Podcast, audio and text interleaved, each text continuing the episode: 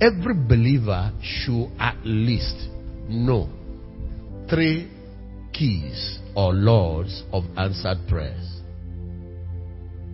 You should know at least three. So that the frustration, I pray, nothing is happening, can stop. You hear people say such things. They think it's God that is not. No. There are conditions that are not being met. You should know at least three. I use a combination of seven. I don't want to bother you with that now. You should know at least three. You know, like for example, when you get to a door that has multiple locks, for example, you turn the key this way, you turn it this way, you turn it this way, you've locked the door. You see, you did it three times. When you also come to unlock it, you don't do once and open. It will open. You need to also do it one, two, three. Then it will open. The way you get to the ones that have multiple locks, they have a key, they have a bolt, they have another one, maybe with number. Then you unlock the one with key with key. You unlock the one with bolt by unbolting. Then the one with number, you put in that code and then you open the door. That's how the things of God works. Ecclesiastes, cast your bread upon the waters. You will, he's talking about sowing and reaping anyway. And when you sow, after some time will pass, so you have sowing, you have harvest here, then you have time in between. Okay? You will find it after some days. In verse 2. Give a portion to seven, and also to eight. For thou knowest not what evil shall be upon the earth. Now, this is issue in investment. You guys call it uh, creating multiple streams of income. Because you don't want when something happens to, you are depending only on that job. And something happens, your company is downsized, your whole family is thrown into chaos. A man that wants to live in abundance does not only function only from one source of income.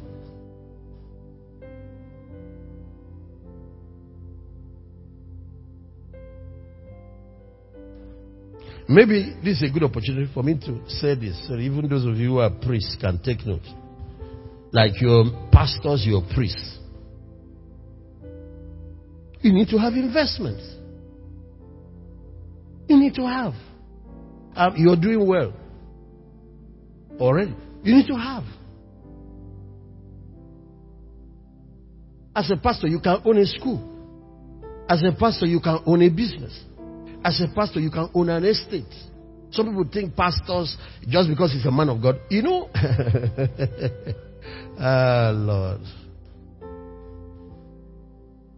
You can own a transport company. You can own a hospital.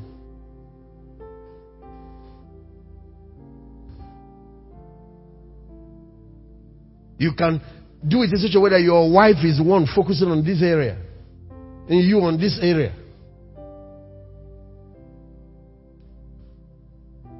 Do you see what the scriptures t- saying? So, create multiple streams. So, because Jesus said, some of your harvest will yield 30 fold, some 60 fold, some 100 fold.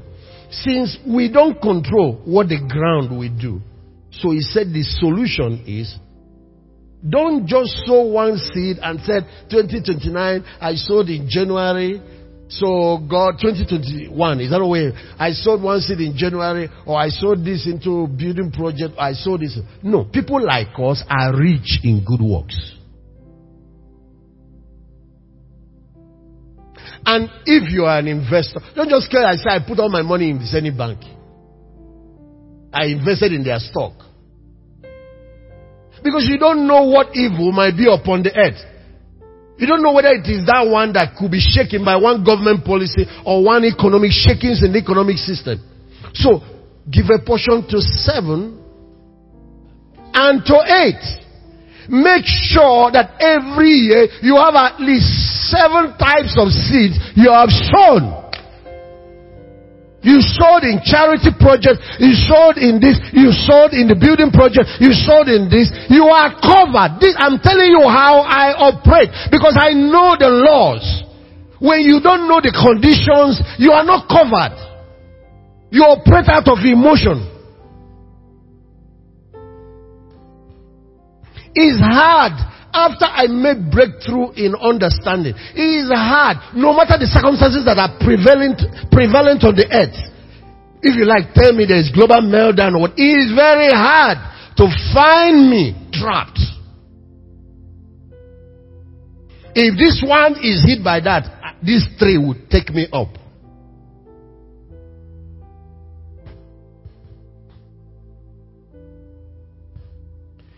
You know, one of the things I've noticed about ministry, like Nigerian pastors particularly, they don't tell people truth. Me, I'm not afraid to talk about me, oh, including mistakes. I'm not afraid of it. I have found that it does not remove nothing from you. But what it does is that it gives people, because sometimes people look at people that have, God has lifted, they think they started from top. No, it gives, it, it puts the steps that got people there. I believe that we should tell the story behind the glory and not leave people hanging. Leave people hanging. Ah, we have, I've never quarreled with my wife. Stop lying. Since we started this meeting, we have never been broke. Stop lying. Tell people how you broke through the season. There were such seasons. That man that is talking like that had, you cannot have two people in a home and say they have never quarreled. Tell people how you did it and how you learned to conquer that. And then people who are there will find their way. You talk like you are God, you exist in heaven. That's nonsense. You don't fool people like us with such things.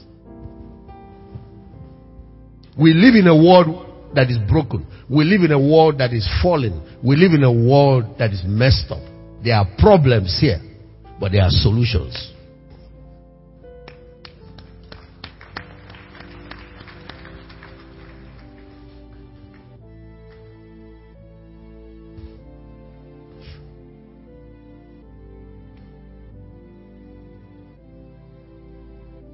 Give a portion to seven.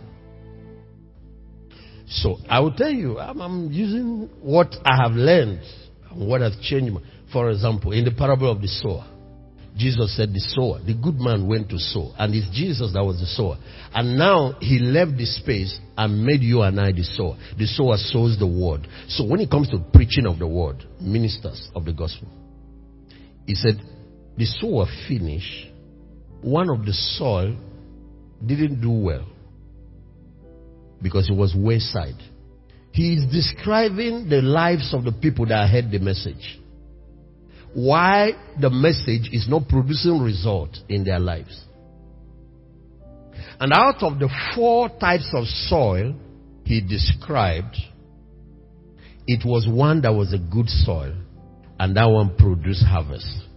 So when I come and preach and teach on any subject, there are, it is one out of four.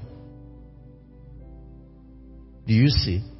One out of four that will produce the harvest. Pastor Ben. 25% of the hearers produce the harvest. Because the harvest come to those who are doers, not to those who are hearers. Some people hear and stop with hearing. They are happy with the revelation. But when they go, that's where they end. But there's these people that leave and they go, they go and put it to practice in their life. They come back with results.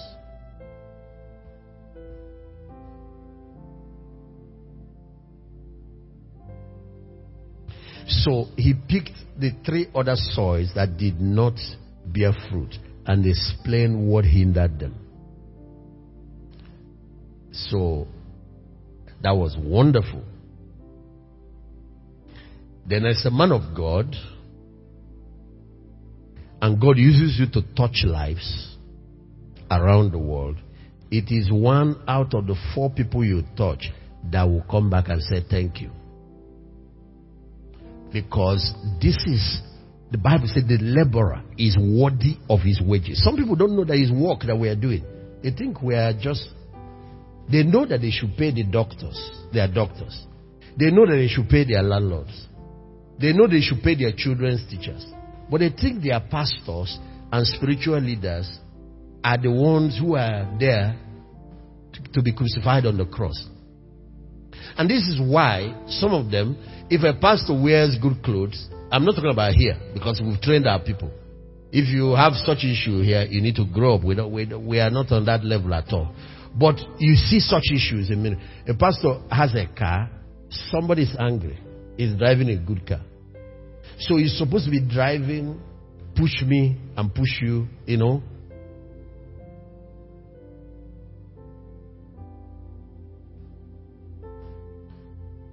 Some people get angry if they see a minister, they forget that the same way you need to pay your children's school fees, that the pastor also pays school fees.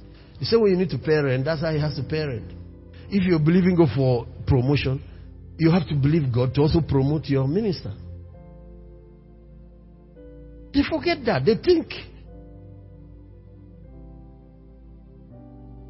if you don't teach them, that's what you have. So Jesus said, said this is where he was instructing me into the ministry because he said, freely you have received, freely give. But you teach the people their responsibility. It is not like pay for service.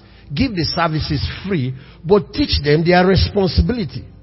Because if they don't keep their responsibility, the angels that back the ministry cause them off on the benefits of the kingdom. If they don't keep their responsibility, the anointing stops working for them. If they don't, do, do you see where he said, even if it's a cup of water you give to a man, a minister, that man will never lose his reward.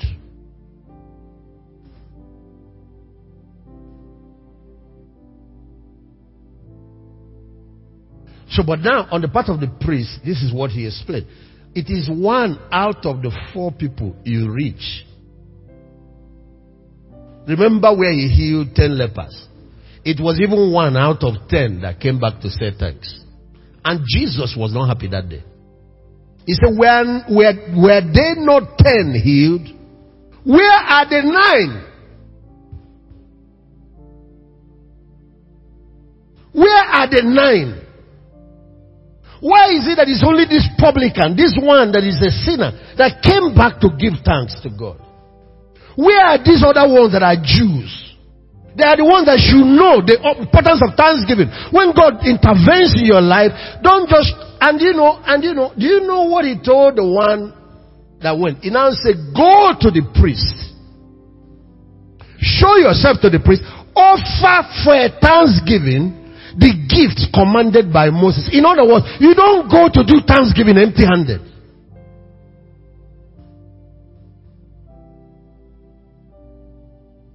Pastor, do you know there's this thing we read during the feast of Passover, Tabernacles, and all that. God said three times in a year, all your men shall come before me. None of them shall come empty handed. Do you know what was the basis for giving that command? Nobody should appear empty handed.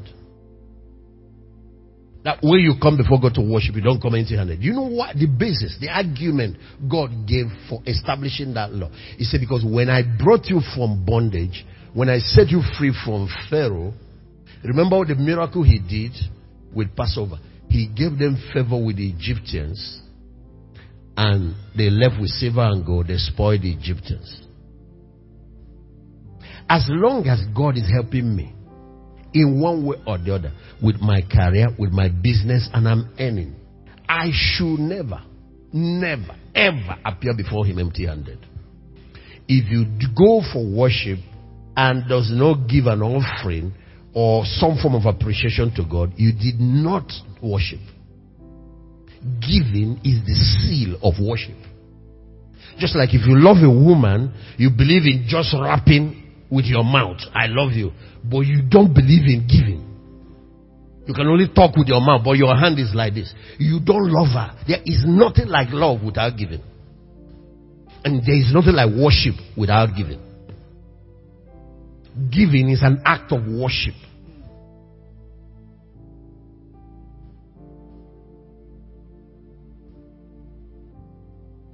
So God said, when people appear before Him, nobody should come there empty handed.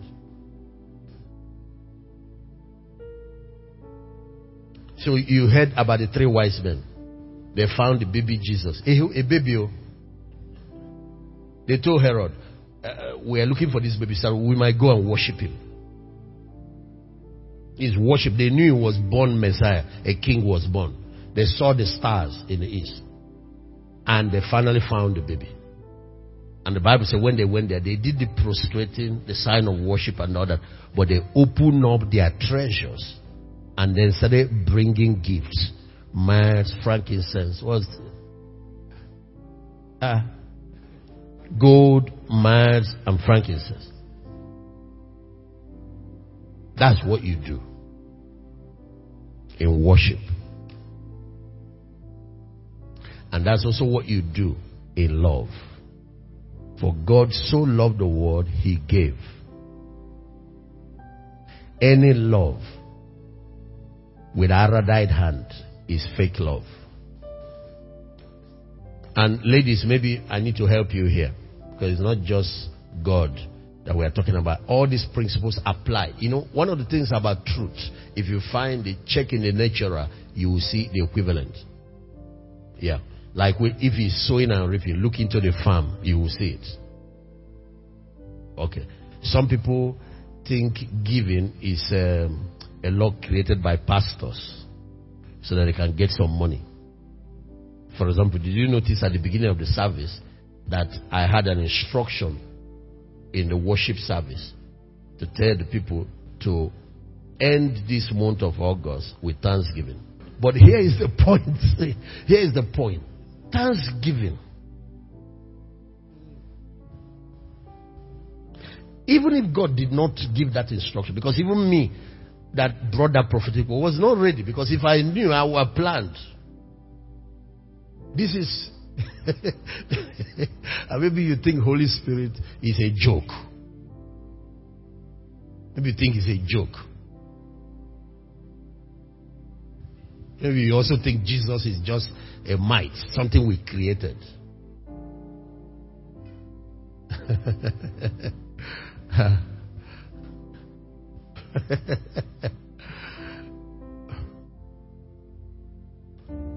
the Bible said, without faith, it is impossible to please God. Anybody that will come to God must do two things. You must believe that He exists. Then, number two, you must know that He is a rewarder of them that diligently seek Him. The whole thing about God is to get us blessed, not to take things from you. When I'm teaching you giving, it's not to take your money, it's to get you to another level. When you are telling a farmer to go and plant, like this year, because of insecurity, it tampered with agriculture. There are warnings. The government is warning, the Minister of Agriculture, and there are warnings. The media is warning that we might have food shortages for the next year. It might even affect more than one year. So when you are talking about agriculture and all that, are you trying to steal seed from farmers? Are you trying to steal things from the society? When we're talking about investing your money, go buy stock or start a business. Are we trying to take away your enjoyment? We're trying to move you to a higher level of income, higher level of productivity. When God is talking to you about anything, He's trying to get something to you. He's not trying to take something from you. You must, number one, believe that He exists. You must believe that He is a rewarder. He is a rewarder. He is an enabler of them that diligently seek Him. That is the attitude with which you come to God. Because it's not a beggar. That is, you need to give something. He's one that created the universe, the oxygen you are breathing, created the brain with which you are working, created the energy that you are using to work, created every means that you are using here. And that's why this planet Earth is, is a service apartment. Some of you went to primary school, secondary school. When you graduated, did you carry the chair you were sitting on? Because there are other people coming who still need to benefit from that institution. That's how these things are. You don't spoil it. You remember that there are future generations that will benefit. You have been blessed. You have been whatever. For example, uh,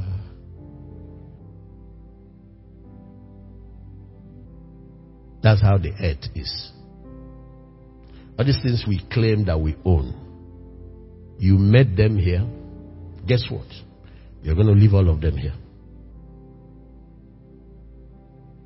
It's so serious that when you were coming, you came here naked. It was deliberate.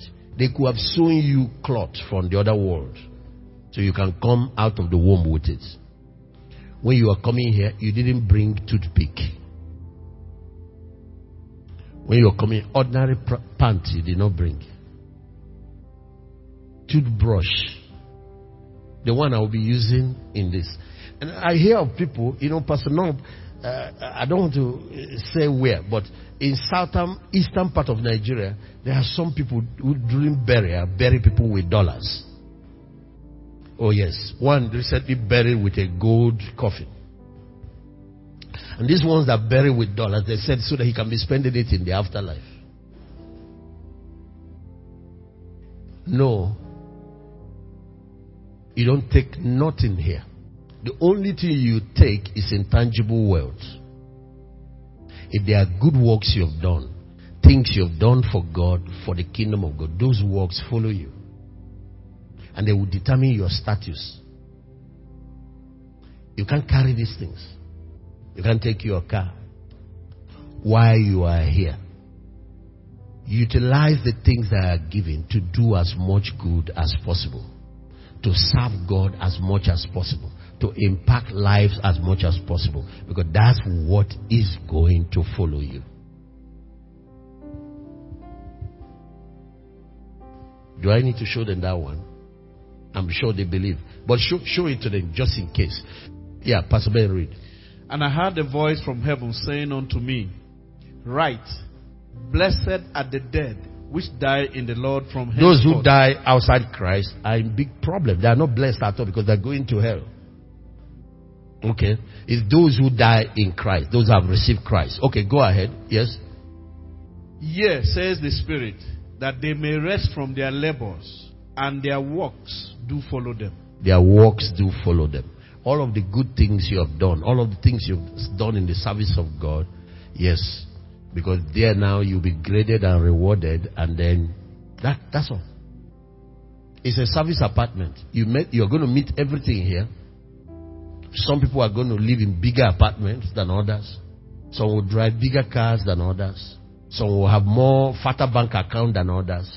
But at the end, the grave levels everybody.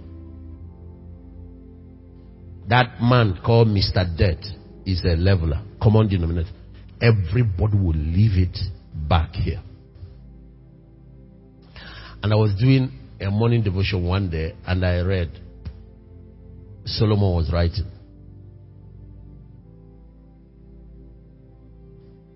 Please, let's read it for them. For those who say, I'm storing it for my children. Hmm? So, a righteous man leaves inheritance for his children's children. And me too, I'm leaving inheritance for my children, but it's limit, limited. I will not leave them something that will destroy their own potential. Make them lazy and useless so that my dad left. No, no, no. I'm going to use a large chunk of my income to do good while I'm alive.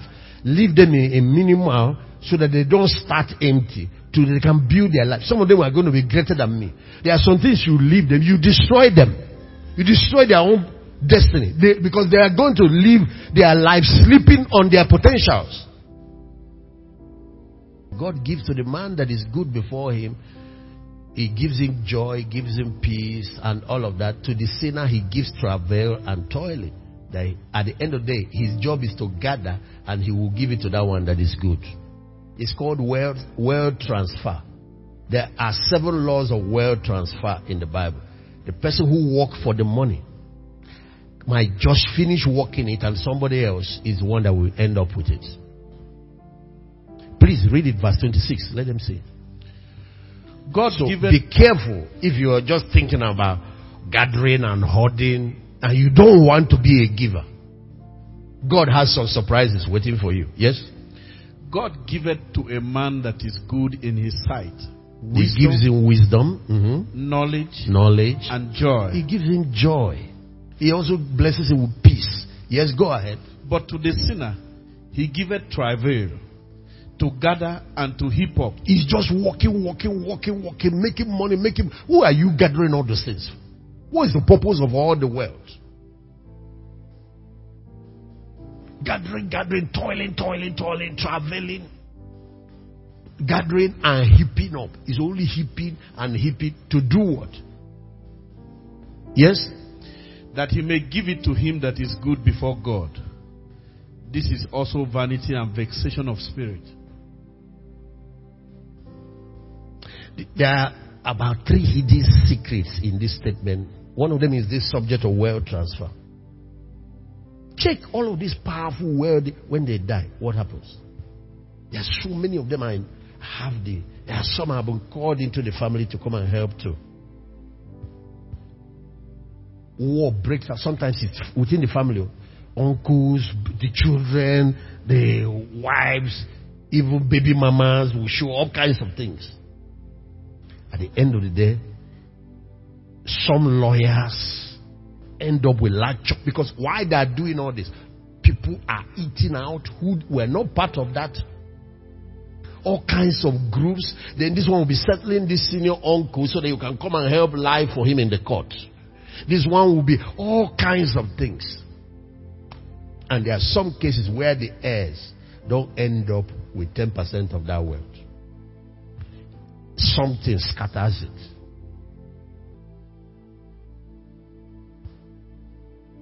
That you are passing, you see abandoned buildings that used to be a mansion or uncompleted, but you can see a massive. You see that pause on the video machine instead of playing, it's now on pause. Somebody died, somebody got sick, somebody, the visionary, is gone. See that whole. The inheritance of the righteous goes to the children's children and children's children. Because the inheritance is not just money, there is a blessing. When you sow, when you are doing good works, when you are advancing the kingdom, what you are investing in will follow your children to, for a thousand generations. There's another principle here, Pastor. God gives to a man that is good in his sight. You see, people, intellectual work, it gives them wisdom, knowledge. Intellectual is far, far, far more advanced than physical work and toiling up and down. There is spiritual exertion, work. There is intellectual exertion, work. There is physical exertion. When you go to companies, who are those ones that sit at the executive room up with tea, are in a boardroom discussing? They are not the ones driving the trucks, carrying loads, doing all that, but their work is what is moving the organization forward. But they are working with their brain. Smart work is, is far, far, far, far more advanced than hard work. It's not that they are not working hard, but instead of sweating physically, they are sweating mentally. Developing strategies, coming up with new direction for the organization, coming up with marketing strategies and all kinds of things. And finally, you have people at the other end that execute.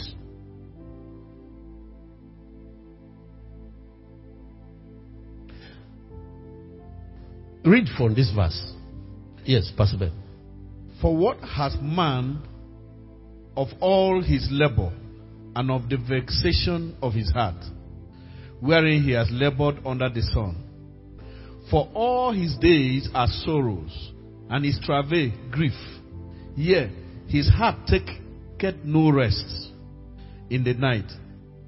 This is also vanity. You know, some of you don't sleep. When you leave office, you carry the office to the house. You don't get rest. You don't.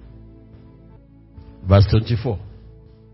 There's an advice there, and I want them to hear it. Yes? There is nothing better for a man than that he should eat and drink, and that he should make his soul enjoy good in his labor.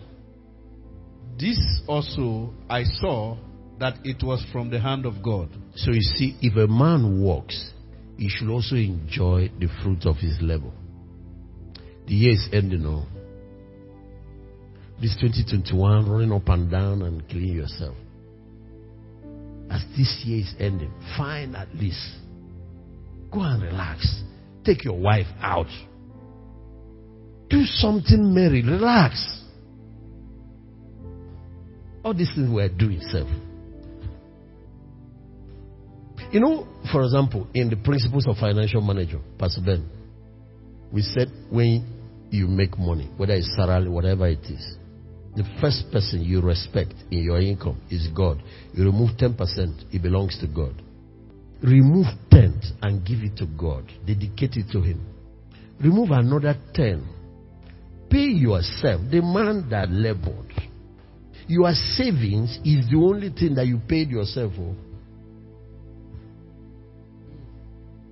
Because what happens is that the money comes, we'll start landlord, uh, school, phone, hospital.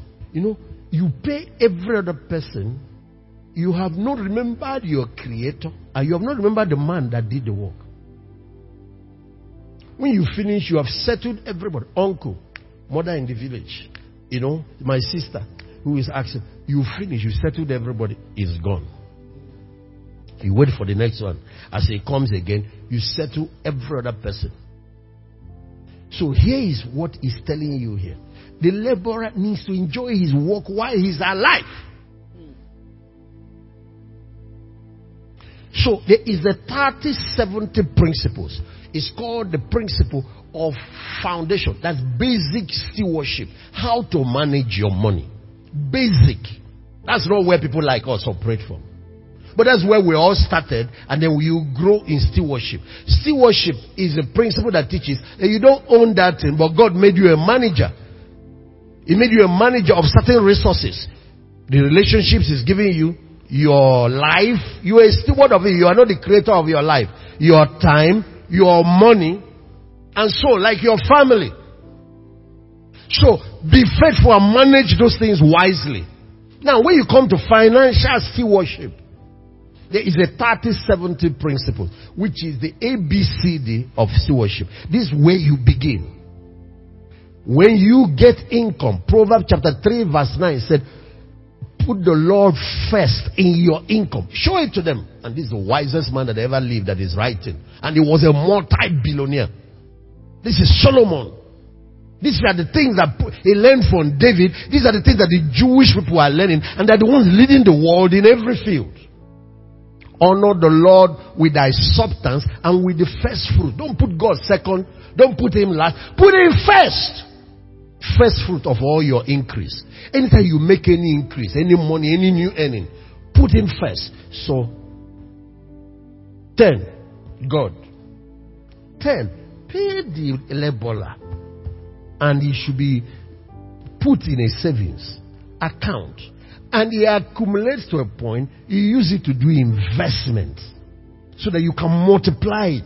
That's one part of your income that is creating a future for you. The last 10 is when you put in another account is for good works, for offerings, for giving, for charity and all. Of course, the subject of sacrifice, take note, is when we go beyond stewardship. Anytime I do sacrificial giving, it means that I'm not operating within the boundaries of stewardship. I'm now going beyond, so I take, that's why it's a painful type of giving. It's not the normal type of giving.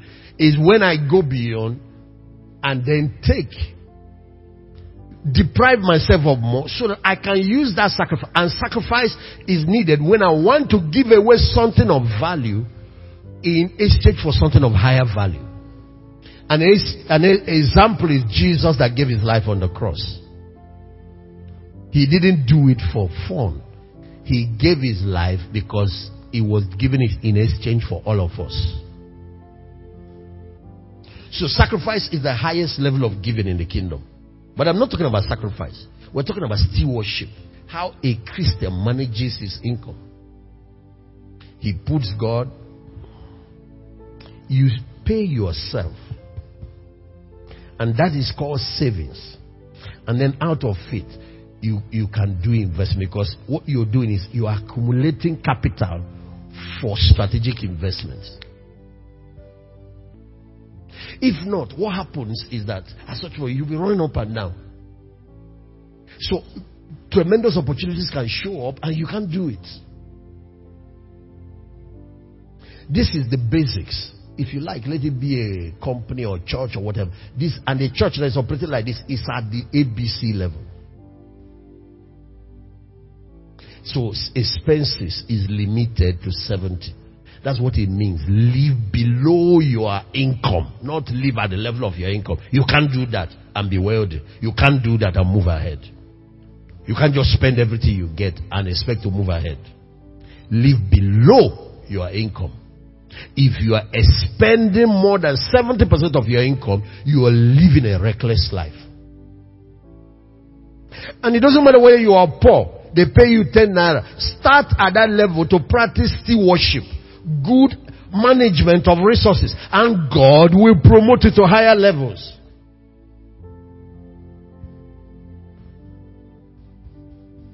Now, the man that mentored me, the one that father does many years ago in ministry, Archbishop Idahosa, now through another challenge because he lived on 10%. He made a deal with God to reduce his expenses to 10% so that he will have 90% to do a lot of good works. He accomplished what no other preacher in Africa accomplished at that time. So those of us that were listening were wondering, how is that possible? Me to just pay tithe, it will look like I'm going to die. If I remove this 10%, it will look like, hey, how will I survive this month? And in those days, oh, I didn't used to do savings, so I used to spend 90. So just to remove 10%, it will look like, and somebody says he's now living on 10%. So it was after one time we came, there is what they call Idahosa School of Wisdom, where he does teachings. Some of these things are broken down. And then he brought one American who was also teaching and breaking down. I say, yeah, okay, I get it. Have you heard of John Avanzini? He taught the man great. He did a lot of teachings on financial stewardship.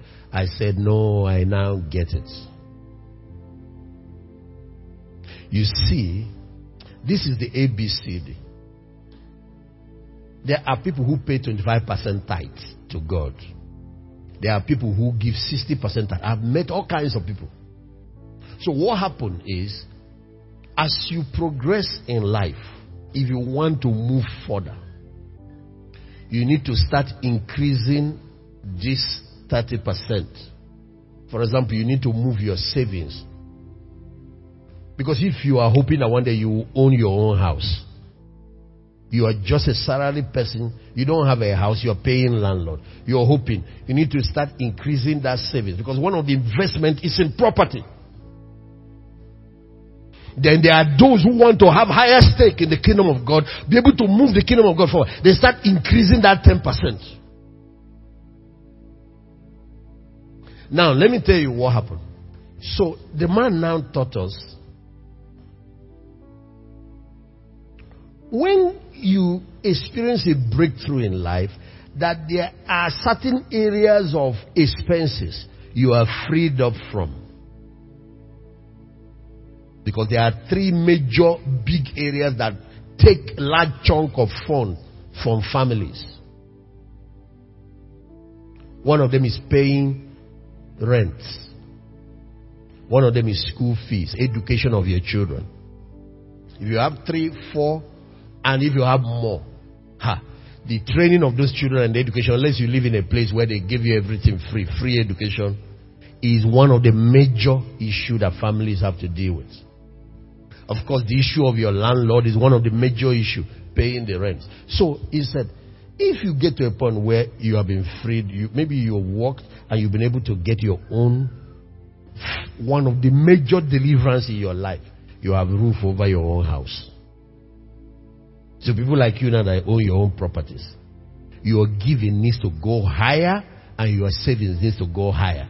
That extra fund available now is not so you can be doing more wastages. It means you should climb higher in the things you do for God and give and impact life. You should also climb higher in your savings ability. That means your capacity for investment needs to move higher so you can create more. People like you should be thinking about how to get up someone and start a company where other people can earn a living and they can experience where you were before. And gradually they will reach where you are now. And to be able to do that, capital is accumulated through savings. You should have something, even if you need other people to now add. You want a bank loan. You should have something you have accumulated first. It's the same thing with church. You should accumulate certain things through savings. Then you can ask for fundraising. A church should not be running on empty whatever. The only way you can run on that is that you've just finished undertaking a project which is an investment. A church that is renting an apartment is like that family that is paying rent. Then you believe God finally, you're able to, you are in your own facility. That means you're no more paying rent. Your savings needs to go higher. And your capacity to invest in the kingdom for more outreaches needs to go higher. For good works needs to go higher. That is how it works. Hey. Okay. Deuteronomy chapter 6. I think it's from verse 4, Pastor Ben. Let's see. Yes? Hear, O Israel, the Lord our God is one Lord. Yes. And thou shalt love the Lord thy God with all thy heart, and with all thy soul, and with all thy might. Then he talks about mentoring and training your children. The next verse, yes? And these words which I command thee this day shall be in your heart. Yes. And thou shalt teach them diligently unto thy children. Do you see the word diligent is hard work. If you are in my shoe, the, the level of responsibility on my head, my office deals with five different, the international thing is there. The African initiative is there. Just that one is enough. The national initiative is there. The regional initiatives is there. One person has to share himself. And then at the end of it, I, I still have to have time to look after you guys here. And then that is not all my responsibilities because I have responsibility as a husband and I have responsibility as a father. How do you do all that? And I have personal responsibility because I have to have devotion. I have to have time to study. If not, forget it, it is over.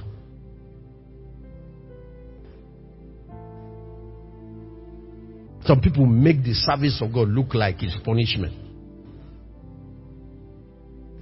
We are suffering for the Lord. Yes, we are suffering for Him. But you should balance it. This Christmas, go and take your wife out. You don't have to start with some very powerful. Remember, stewardship is what graduates you up if you are doing it. Anybody that is operating stewardship, it will be enjoying constant promotion. But an aircraft does not take off and be at the top. Eh, you climb. This is how it will be going. If you practice stewardship, you will find that there is no new year that will come that will leave you at the same. He that is faithful in little, God gives him much. He is faithful in much, He gives him much more. He is faithful in much more, He gives him much, much more. That's how He operates. Teach them diligently. That's Deuteronomy 6 7. Teach them. Go ahead, sir. And thou shalt teach them diligently unto thy children, and shalt talk of them when thou sittest in thy house, and when thou walkest by the way, and when thou liest down, and when thou risest up. So when it comes to mentoring kids, it's not just morning devotion. He said when you rise up in the morning, when you lie down. The reason is that there might be devotion in the morning, but opportunities will come out in the course of the day. It might be some things that will come up. Utilize it to push in some certain important lesson. Like they start quarreling over food. That might be the opportunity to push in what you studied with them on love, on generosity, on conflict resolution, on forgiveness. Teach it diligently to your children. Add one more verse and I will leave it. Verse 8. And thou shalt bind them for a sign upon thy, ha- thy hand, and they shall be as frontlets between thy eyes. Okay, if, if we want to take it further, because it's recorded twice. You will see, even said to also put them on the doorposts of your house. If you're looking for things to paste, let it be scripture. Find some powerful, godly, wise principles. It might not be quoted verbatim from the Bible. It might be a, a wisdom quote that is scripture based. You paste it. You can even frame it. If you've been to my house then in Lagos, you will see different. We took time to go and frame them. If you are coming in at the entrance, you see one frame. I and the children the Lord God has given me we are for signs and wonders. You come to another place, you see the one with ego, and then it's written there, let them have dominion. You come to another place, you see another one. That's what we, but God encourages, even if it's bangles you wear, even if it's, you want to, you know, do it with scripture. I don't encourage tattoo at all. The Christian should not dabble into that. But if you have to tattoo,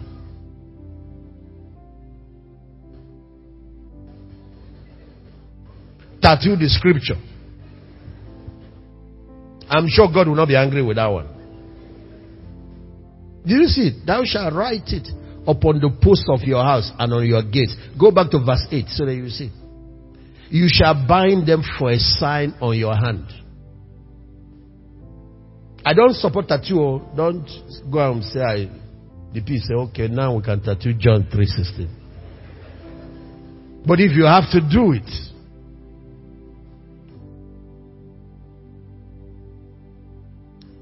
Pastor Ben, there is actually a right way to do tattoo.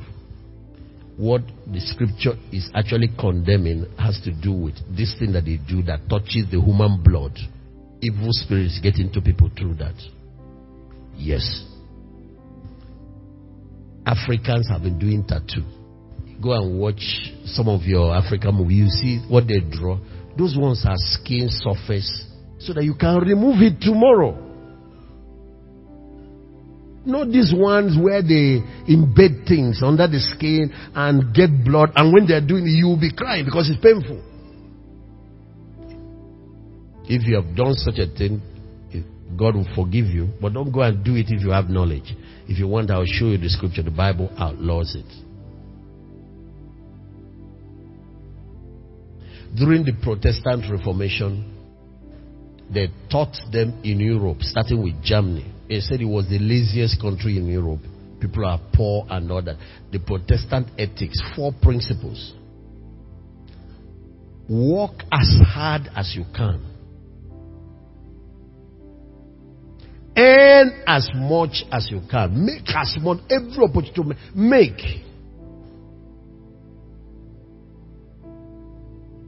Save as much as you can. Then give as much as you can. So when they tell them to exert to earn more, it's because they have to give more and they also have to save more. So here are the principles. When they say save as much as you can, the principle is accumulate capital so you can also start creating jobs, creating opportunities where other people can work. After a while, you are doing real estate. After a while, you are starting a company. After a while, you are not just accumulating capital for nothing. And because they taught these four principles of the Protestant ethics, Germany turned to become the most disciplined, the hardest working nation in Europe. Britain, Switzerland, and all of a sudden, all of those Protestant nations became the superpower nations. You know that Germany was so powerful that it threatened the rest of the world, wanted to conquer the whole world. And it took com- effort of combined nations to subdue them and defeat them at the Second World War. And today, all Protestant nations were built on Protestant ethics are all superpowers from Switzerland to Australia to Canada to United Kingdom to America to Sweden, all of them. If you hear of any country that is broke, that is having financial problem in Europe, it's a Catholic nation.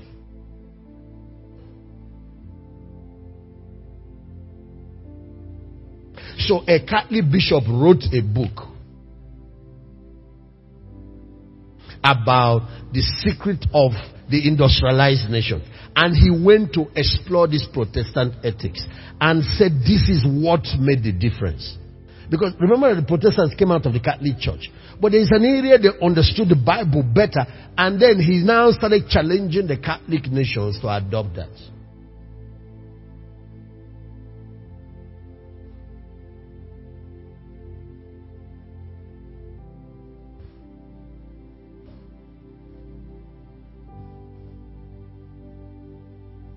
people left poverty and came out of and they teach them stewardship they teach more of stewardship than prosperity. And stewardship creates prosperity. Here in nigeria we teach prosperity and not teach stewardship and you give people the ripe fruit. That's what you tell them. You don't tell them how to grow the fruit how to plant and grow it to that. They taught the believers stewardship they, it's not just that you work hard and earn money. There's also principles, biblical principles for how you manage your resources. And then stewardship must go beyond money to how you manage your family, how you manage your health, how you manage your time.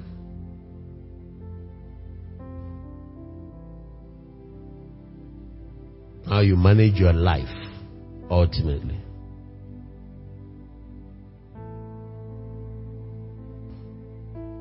So you see, it goes beyond money to other resources. One more revisit, Ecclesiastes chapter 11. Go back to that verse 1. Cast your bread upon the waters, you shall find it after many days. I want to revisit verse 2. Yes, give a portion. Go ahead. Give a portion to seven, and also to eight. For thou knowest not what evil shall be upon the earth. Make sure that you have multiple givings. That you you you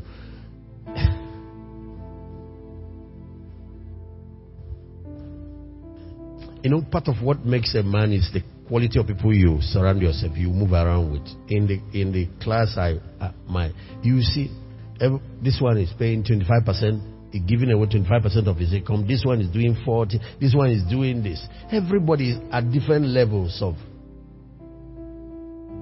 So now, when you have such more money conserved, what do you do? You channel them. Not you go and expand your expenses. You have some more you channel more to savings, channel more to giving. So you see now, when you have savings capacity, when it's time, maybe there is a project in the kingdom, they are buying this company, or they are, we are doing this, or you want to do into some very strategic whatever, you have capital.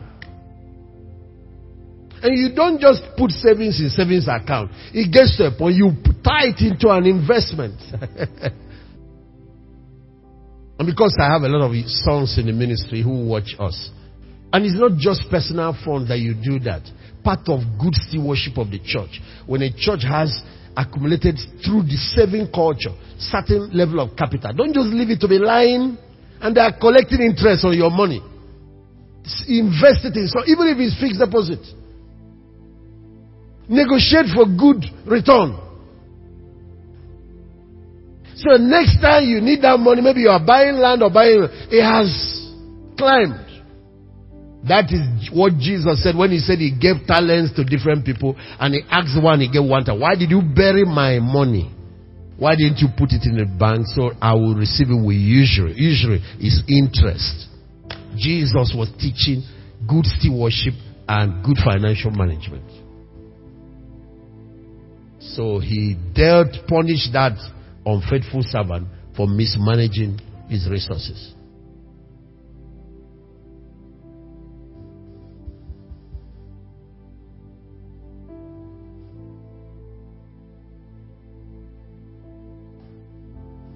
Today, it was more about financial stewardship. Tomorrow, it could be relationship stewardship. Another day, it could be time management or time stewardship. Because stewardship is management. Tomorrow it could be health stewardship or health management.